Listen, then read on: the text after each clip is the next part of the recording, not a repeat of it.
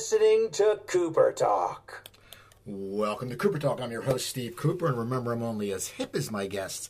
And going to tell you, we have a great show today. We have a gentleman who is not only in the Rock and Roll Hall of Fame for his work with Genesis, but as a solo artist, he's recorded, I believe it's 26 albums. I, I may be wrong, it might be 25, but his work is amazing. He's a legend, and my guest is Steve Hackett. How you doing, Steve? Very well, thank you. Nice to talk to you, Steve. Nice to talk to you. Now, I got to ask you, you you started your career off with Genesis. How did they find you? Uh, well, in those days, um, we used to advertise ourselves in the back of a, of a, of a trade magazine called Melody Maker. And um, a lot of British bands were formed that day. A lot of bands that became very big were kicked off that way. Uh, so yeah, that was all important. The, the, magazine doesn't exist anymore, but some of the bands that were formed from those back pages are still around. So you answer an ad for that, and then you join the band, and then your career just starts to take off. Uh, yeah, well, you know, it was five years of ads in in the in in the back of that magazine, and um, so it wasn't entirely instant, and it took a while for the band to take off.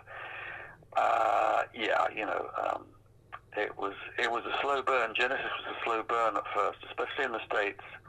People didn't always understand what we were doing. It wasn't really straight ahead rock. Um, it was a lot more subtle and very, very British, very eccentric. But luckily, it happened in the end. Now, I've read that you didn't pick the guitar up till around you were 12 years old. How did you become such an amazing guitarist, someone who influenced Eddie Van Halen and Alex, Alex Lifeson and a bunch of people. What was your course? Did you just practice all the time, or how did your music talent just blossom? Well, uh, you know, I was playing harmonica 10 years before that. Um, and um, so ever since I was two, I was trying to make noises on, on, uh, on the harmonica just like my dad. And then um, guitar started to interest me when I was 12 and I was t- still a little bit too small to get my arms around my dad's guitar. Um, by the time I was 14, I was trying to work out chords instead of just single lines on the two bass strings. Um, and um, ever since then, you know, that was, that was, a, that was a very uh, that early guitar was had a brutal action on it and really, really heavy strings. But then a friend of mine had um, a nylon strung guitar, and uh, that seemed so easy by comparison. So over time, I, I got interested in uh, um, nylon work just as much as electric. So, did you pick it up very fast as you were as you were developing? Like by the time you were in Genesis, because I know you had a uh, influence on some of Genesis' sound, because I believe they were like a, more of a bluesy band, and you brought more of the progressive prog rock into it. How did you find that voice when you played guitar? Uh, well, you know, I, I, it, it's a very difficult thing to say. I think what happened was um, I, I, I, was very interested in blues, blues guitar and blues harmonica. Um, loved all of that, and then I think uh, music started to change towards the end of the of the 1960s. Uh, the influence of the Beatles, of course, working with orchestras and with George Martin uh, and the Indian influence meant that, that uh, rock and pop it, was becoming a much broader palette, and um, um, people that, that had been influenced by jazz were becoming involved with bands, and um, uh, also the influence of classical music and and um, the use of harmony was becoming a very big deal. So um, there were several bands that mixed all of that uh, British bands in the main, and uh, and Genesis was was a, a, band full of guys who were all into different things. I mean, Phil Collins loved big band stuff, and um, Mel Torme, Buddy Rich. Uh, Pete was into um, he, he liked bluesy stuff, um, and and um, I guess there, you know, quite a lot of black singers that he was um, influenced uh, by, and um, Mike Rutherford tended to like folk music in the main. Uh, Judy Collins, that kind of stuff. Tony, Tony Banks. Um, it was really um, classical music, I think, had been a very big thing. Shostakovich, I know he, he mentioned, and um, I believe that his mother played classical piano as well. So I suspect he probably had all uh, the lessons and uh, and all of that. But I think that he uh, very early on he liked to try and write his own things. Once he found he could work out the chords to most of the Beatles tunes, um, I think there was no stopping him. So I think he had probably the most uh, developed sense of harmony of all of us. Now, what do you think helped break Genesis in America? Because I remember, you know, the early work, everyone loved it, and it was different. What do you think helped break you guys over here? Well, I think um, uh, the, lead singer at that time was Peter Gabriel, um, and um, once he started to incorporate theatrics with the show, um, that really changed the audience perception, and and um, suddenly media had something that they could write about. Um, because much of the music was the same. We might have been playing some of that music, you know, two years before it really took off. But by the by the time he was really um, depicting the action or living the songs live, um, you had something that was similar in a way, I think, to uh, perhaps what Bowie was doing and um, Alice Cooper, of course, in the States, you know, put on a great show, was a great showman. But I think that Pete, you know, had that ability to not just sing but act and and tell stories. And so I think that, that you know the band represented all things British. By the time we were doing "Selling England by the Pound," I think the the band had found a focus, and um, so where, wherever we played internationally, we were apparently selling, selling England. We were we were um, I think we were nailing our colours to the mast. We we were um, we were all things uh, British and, uh, and eccentric and weird and um, kind of strange. Most of us sat down to play at that time, and Pete uh, Pete leapt around everywhere around the stage, and thank God he did. The rest of us were all kind of head down, just getting on with the music. Now you had you wrote some with Genesis, and of course you've had such a so many solo albums that you write a lot. When did you start writing music? I think just before Genesis. Um, I was with a band called Quiet World um, a year before Genesis, and um, whilst um, the other guys, when I when I joined them, they already had a recording contract. There were three brothers, uh, the Heather brothers.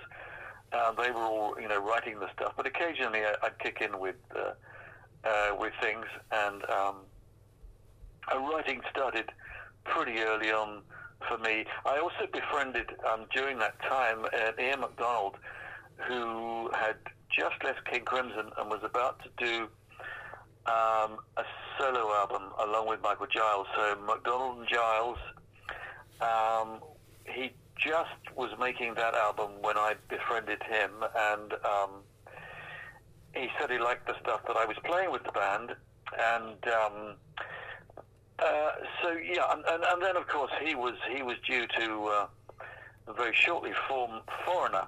So by the time we were touring with Genesis in the States, very, very early days. Uh, Foreigner had just been um, just been formed, and they, they were having a hit with "Feels Like the First Time." I think was was their their first single. Now, in some of the Genesis songs, your guitar solos are incorporated. How does that come up in the writing process? Do you have input on that and say, if someone else writes a song and you say, I think there should be, do you say, I think there should be a solo there? Or do they know, how you play and how good you are that they would just sit there and write that solo for you? Well, no. What tended to happen was um, when I first joined, um, Pete said to me, um, "We work as a, as a songwriters collective, like a like a songwriters co-op." And um, uh, he said, "As soon as you write the guitar part, you're you're um, you're basically uh, you know fully fledged, fully paid up member of the writing team." And so um, the emphasis with Genesis in those days was um, not so much freestyle, but um, the idea of having a written melody so that when you soloed, you had you had a certain standard that um, the show wasn't going to fall below. So Genesis was very much concerned with this idea of form and uh, you know many of the other bands that I've been involved with, you know, sort of blues type stuff. Uh, the spirit was was um, was more to the fore, whereas Genesis it was very much more. You've got to have the form to the stuff, so you you had to either write or learn how to write. Now, Eddie Van Halen credited uh, said you're one of his influences, and I believe you started the double tap. How did you become innovative on the guitar? What made you play differently than other people who were playing at that time? Well, uh, we did an album called Selling England by the Pound in 1973, and um, say, for instance, uh, uh, the first track was called Dancing with the Moonlit Knight.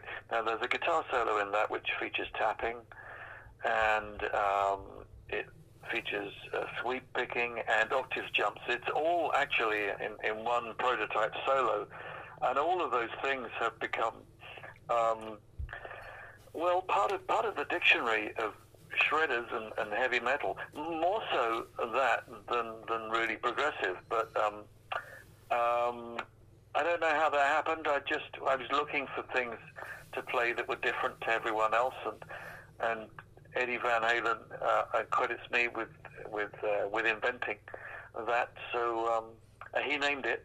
I was playing it, and many of those techniques didn't have names when I was first doing them, and um, you know they were things that came naturally to me.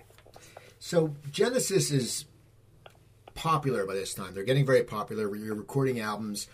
What made you the decision to leave? I know you recorded your first solo album when you were with Genesis, but what made you? What gave you the decision to decide to leave Genesis? Because a lot of people would sit there and go, "I'm part of a huge band. I'm going to stay." Yep. What made you decide to do it? And kudos to you, because a lot of people wouldn't have done it.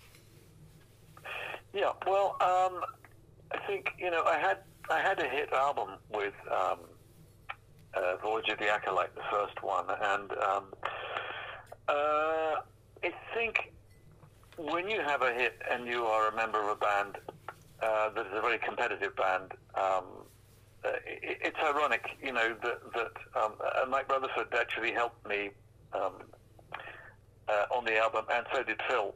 Um, but you know, once it took off, um,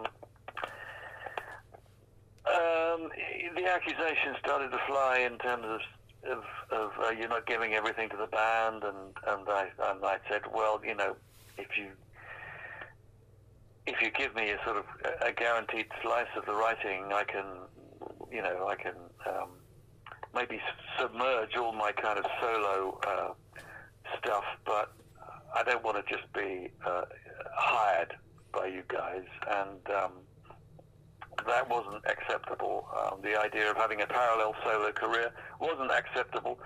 And it was the same thing with Pete. Pete wanted to have a, a, a separate solo career, uh, uh, and uh, Mike and Tony were, were not keen on him doing that, and they were not keen on me having a parallel solo career. But you know, when you've had a, a hit album on your own, your your record company or record companies, as it would, you know, um, the pressure was on like, you know, can we have the next one from you? And um, at that time, um, suddenly when you're captain of your own ship, even for a short time, it's difficult to go back to being a member of the crew, even though with a band like Genesis, of course, uh, I joined on the basis of being, you know, a full a full member and uh, uh, uh and, uh, and an equal writing partner. But I think that's not quite how it how it worked. Uh, you know, when I was being dictated to by some of the founder members. So um, that's the God's honest truth.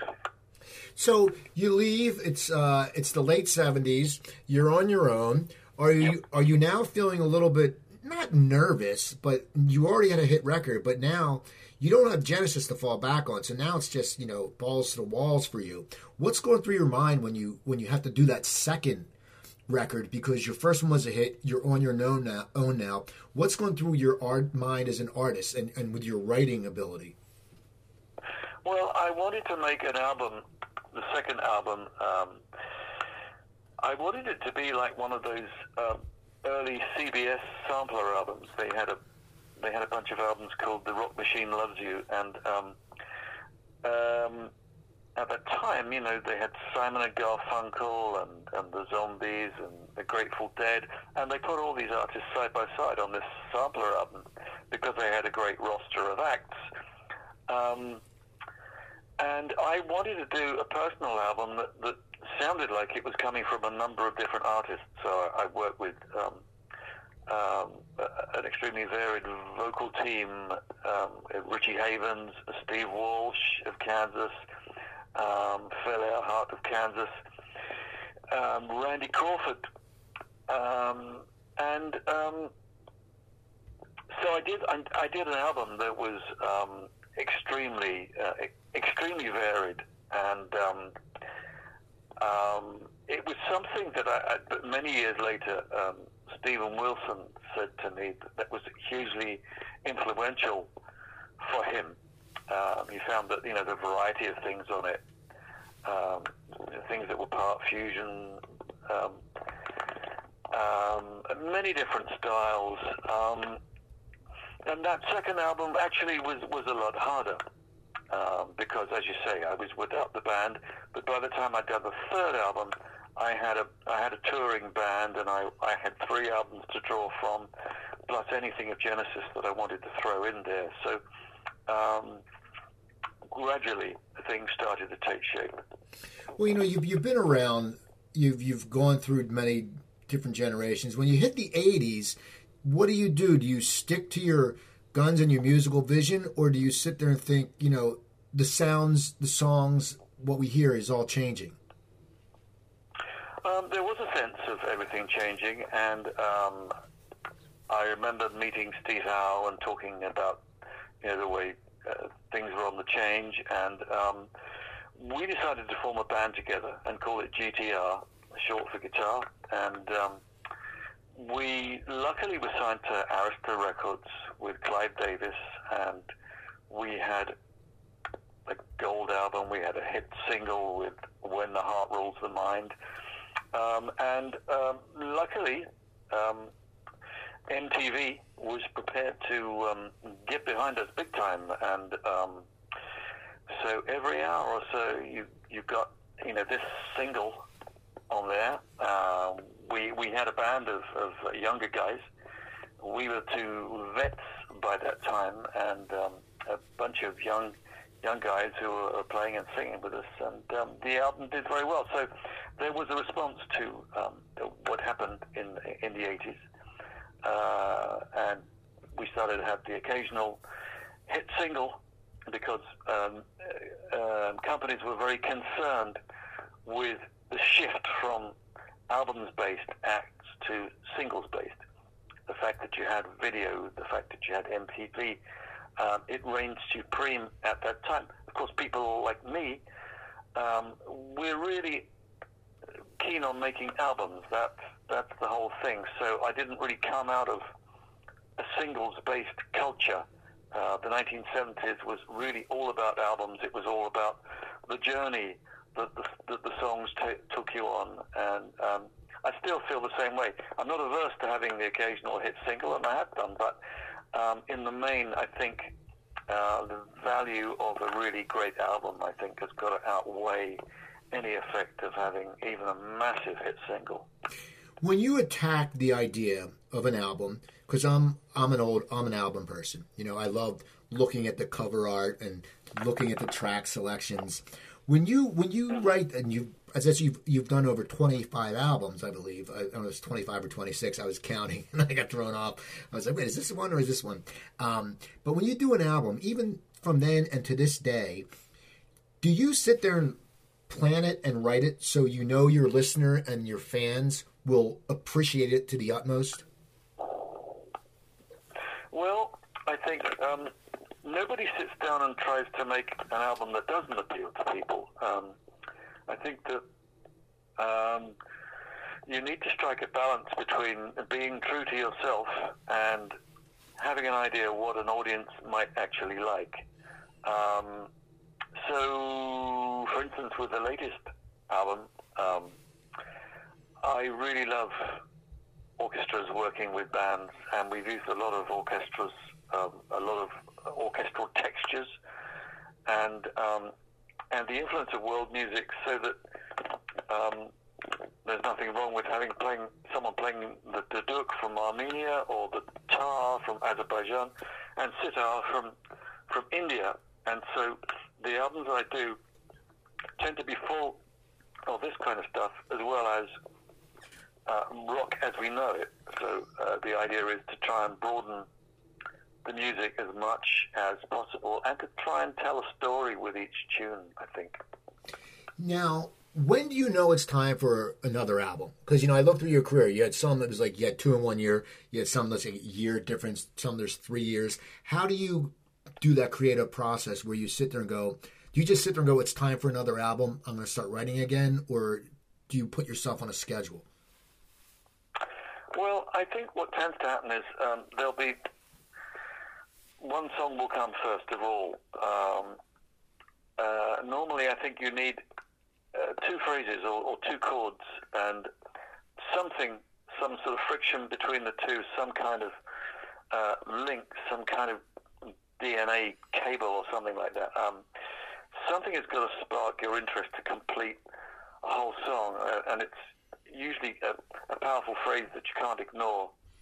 And then I find that I build outwards from that. So I'll be thinking, oh, this is a perfect song, and then I'll be thinking, oh, maybe it could have um, an introduction to the song proper, and um, it might extend to involve solos or other sections, so I can extend it from that initial spark um, forwards or backwards. And I think once you've done one thing, you tend to dream up whatever else might go with it. It's it's a bit like dreaming up a family, and you think, oh, we you know we've got some aunts and uncles here, and, and it needs a few cousins, and um, um, there's no way of really describing the, the songwriting process. It's it's a magical process. Things just pop into your head um, when you least expect it. And, and, and, what I do is I write things down all the time on paper. I, I, I tend to work on paper. Uh, that's the way I remember things. So I might be on an aeroplane heading off somewhere, and if I get an idea, it goes straight down on paper. If it still haunts me long enough, it turns into a song. Now, you said there's you can't really explain the songwriting process, but you've been writing. I mean, from your first solo album to now, you're looking at that's over 40 years. Through the years, has your writing process, even though has your writing process changed in with what you write about? Um, well, I think the process has changed. Um, um, I do write quite a bit with my wife, Jo. Um, often we'll kick around a lyric, lyrical idea between us. It might be something that comes from me, or it might be from her. Um, like, for instance, one of the tracks on the latest album is about India, and I've been to India, but Jo has been twice. She was there before me, and, and the song Shadow and Flame um, is really about her experience of watching the light come up over the Ganges uh, in a place called Varanasi. A very, very beautiful place has the lights coming up with candles and, and bathers, but at the same time, you know, there are bodies floating down uh, the river because that's the way it, it, it, works out there. And so we wanted something that reflected uh, both the mystical and the spiritual side of, of, India, but also the hustle and bustle of Mumbai and and such places. So the whole song is is a kind of um, it's a little bit like a film, but for the for the ear rather than the eye. Now, the latest album is came out, and now I believe you're starting your tour in two weeks. I believe in is it in Norway? No, I know it's it's somewhere in Europe. Uh, we start off in Ostend. We we, we kick off in, in, in Ostend. Yeah. Now, what can people expect to hear when they come to see you? Do you like to concentrate on a lot of the new album because I'm sure you're very proud of it? You know, it's something that you know you put it out, so you have to like it. What do you like to What do you like to give your audiences when you go start touring? Well, uh, this time I'm going to be doing um, part of what I do. It's part solo, but it's also a part Genesis. I, have divided, you know, the show up into into two halves in a way, uh, where we feature the solo stuff, we feature the Genesis stuff. Now, this time I'm going to feature things from uh, uh, three albums. It's going to be the whole of Selling England by the Pound. Um, that 1973 album that, that, that, that piqued uh, John Lennon's interest in us. Um, plus, I'll be including a track um, that was part of those writing sessions but didn't make it onto the album, which is something that Peter Gabriel wrote, and, and then I finished it off many years later with his cooperation and blessing. Uh, a track called Deja Vu. We'll be doing that one. So we do the complete Selling England by the Pound with the de- with that deleted scene in it, which is important to me.